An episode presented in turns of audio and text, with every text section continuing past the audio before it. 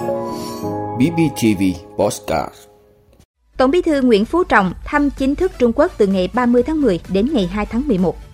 Hai ngày xảy ra 3 trận động đất tại Con Tum. Bình Phước phát triển hạ tầng công nghiệp để thu hút làn sóng đầu tư. Bình Phước thông qua kế hoạch xây dựng trường đạt chuẩn quốc gia. Hơn 31.000 vé tàu Tết Quý Mão 2023 được đặt mua trong 2 giờ đầu mở bán. Indonesia điều tra vụ tàu biển cháy khiến ít nhất 14 người thiệt mạng. Đó là những thông tin sẽ có trong 5 phút tối nay ngày 25 tháng 10 của BBTV. Mời quý vị cùng theo dõi. Thưa quý vị, nhận lời mời của Tổng Bí thư Ban chấp hành Trung ương Đảng Cộng sản Trung Quốc, Chủ tịch nước Cộng hòa Nhân dân Trung Hoa Tập Cận Bình, Tổng Bí thư Ban chấp hành Trung ương Đảng Cộng sản Việt Nam Nguyễn Phú Trọng sẽ thăm chính thức nước Cộng hòa Nhân dân Trung Hoa từ ngày 30 tháng 10 đến ngày 2 tháng 11. Trước đó, ngày 23 tháng 10, tại hội nghị Trung ương lần thứ nhất khóa 20, Ban chấp hành Trung ương Đảng Cộng sản Trung Quốc đã chính thức bầu ra Bộ Chính trị, Ban Thường vụ Bộ Chính trị và Tổng Bí thư khóa 20. Ông Tập Cận Bình đã đắc cử chức Tổng Bí thư và Chủ tịch Quân ủy Trung ương Trung Quốc. Nhân dịp này, Tổng Bí thư Nguyễn Phú Trọng đã gửi điện chúc mừng Tổng Bí thư Trung Quốc Tập Cận Bình. Thưa quý vị, Trung tâm báo tin động đất và cảnh báo sóng thần, Viện Vật lý Địa cầu, Viện Hàn lâm Khoa học và Công nghệ Việt Nam vừa phát đi cảnh báo vừa ghi nhận một trận động đất xảy ra tại khu vực huyện Con Plong, tỉnh Con Tum. Theo đó, trận động đất có độ lớn 2,8 độ, được hệ thống của Trung tâm báo tin động đất và cảnh báo sóng thần ghi nhận lúc 10 giờ 19 phút hôm nay 25 tháng 10 tại vị trí có tọa độ 14,924 độ Vĩ Bắc, 108,252 độ Kinh Đông. Độ sâu chấn tiêu khoảng 8,1 km và thuộc cấp độ rủi ro thiên tai cấp 0. Trung tâm báo tin động đất và cảnh báo sóng thần Viện Vật lý Địa cầu vẫn đang tiếp tục theo dõi trận động đất này. Trước đó, cũng tại khu vực huyện Con Plong, tỉnh Con Tum, hôm qua 24 tháng 10, hệ thống của Trung tâm báo tin động đất và cảnh báo sóng thần Viện Vật lý Địa cầu cũng đã ghi nhận liên tiếp hai trận động đất mạnh 2,5 và 3,4 độ xảy ra tại đây. Thưa quý vị, nhằm đón đầu xu hướng dịch chuyển đầu tư của doanh nghiệp, tập đoàn lớn nước ngoài với lợi thế có quỹ đất lớn, tỉnh Bình Phước đang tập trung phát triển hạ tầng công nghiệp để thu hút đầu tư, đặc biệt là các dự án đầu tư nước ngoài FDI. Hiện nay trên địa bàn đã quy hoạch 13 khu công nghiệp với tổng diện tích trên 6.000 hecta, trong đó có 12 trên 13 khu công nghiệp ở Bình Phước đi vào hoạt động, thu hút 364 dự án với tổng số vốn trên 3,4 tỷ đô la Mỹ vốn đầu tư trực tiếp nước ngoài và hơn 12.000 tỷ đồng vốn trong nước. Ngoài ra, khu kinh tế cửa khẩu Hoa Lư với diện tích trên 28.000 hecta đã có 91 doanh nghiệp đã được tỉnh chấp thuận chủ trương đầu tư. Để đón đầu xu hướng dịch chuyển đầu tư, Bình Phước đặt mục tiêu đến năm 2025 sẽ phát triển trên 8,2 ngàn hecta đất khu công nghiệp, trên 25,8 ngàn hecta đất khu kinh tế và 730 hecta đất cụm công nghiệp. Đến năm 2030 sẽ phát triển thêm lần lượt là 11,5 ngàn hecta, 25,8 ngàn hecta và trên 1.200 hecta. Để đạt được mục tiêu này, tỉnh cũng đã kiến nghị Trung ương bổ sung điều chỉnh quy hoạch để làm cơ sở phát triển đất công nghiệp giai đoạn 2021-2030.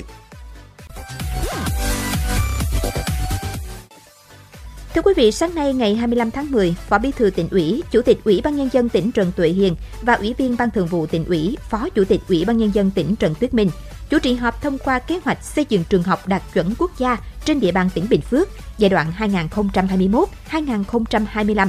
Tham dự cuộc họp có lãnh đạo các sở ngành đơn vị liên quan. Toàn tỉnh hiện có 105 trên 388 trường học đang đạt chuẩn, đạt 27,06%. Theo dự thảo kế hoạch, đến năm 2025 có 279 trên 388 trường đạt chuẩn quốc gia, nâng tỷ lệ trường học đạt chuẩn lên 71,9% tổng số trường công lập trong toàn tỉnh.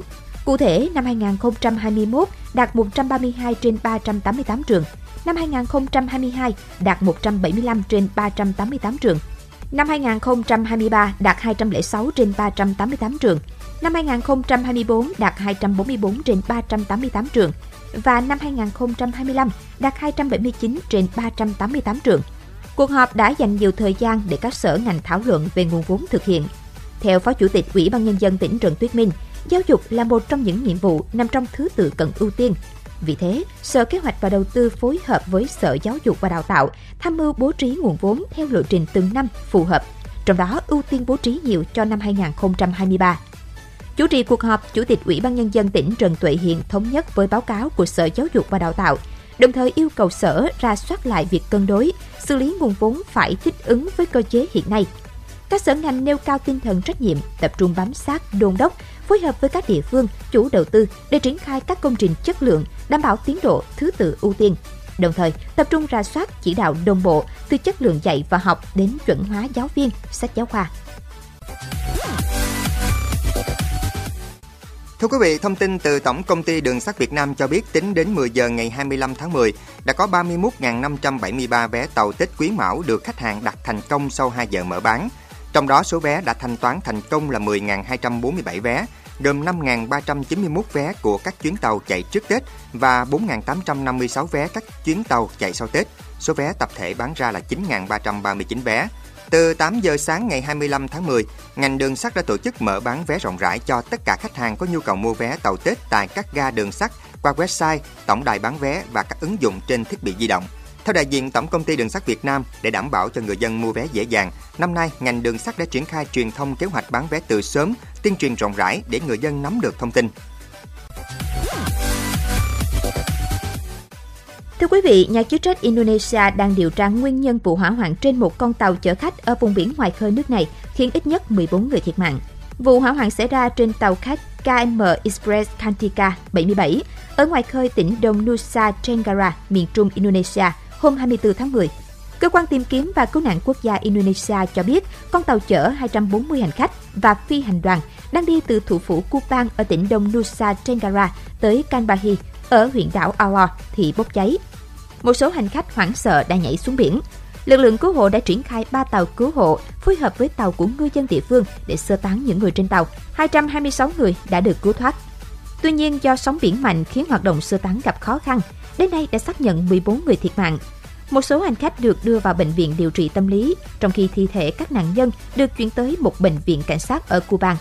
Quan chức địa phương cho biết con tàu này có sức chứa là 250 người. Các tai nạn tàu phà thường xảy ra tại Indonesia, một quốc gia quần đảo với hơn 17.000 hòn đảo lớn nhỏ, nơi các tiêu chuẩn an toàn được đánh giá không cao. Vào năm 2018, một chiếc phà quá tải với khoảng 200 người trên tàu đã chìm ở tỉnh Bắc Sumatra, khiến 167 người thiệt mạng. Một trong những thảm họa tồi tệ nhất tại Indonesia là một con tàu chở khách quá tải đã bị chìm vào tháng 2 năm 1999 với 332 người trên tàu.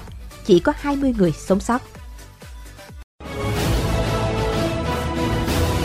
Cảm ơn quý vị đã luôn ủng hộ các chương trình của Đài Phát thanh truyền hình và báo Bình Phước. Nếu có nhu cầu đăng thông tin quảng cáo ra vặt, quý khách hàng vui lòng liên hệ phòng dịch vụ quảng cáo phát hành số điện thoại 02713 887065. BBTV, vì bạn, mỗi ngày.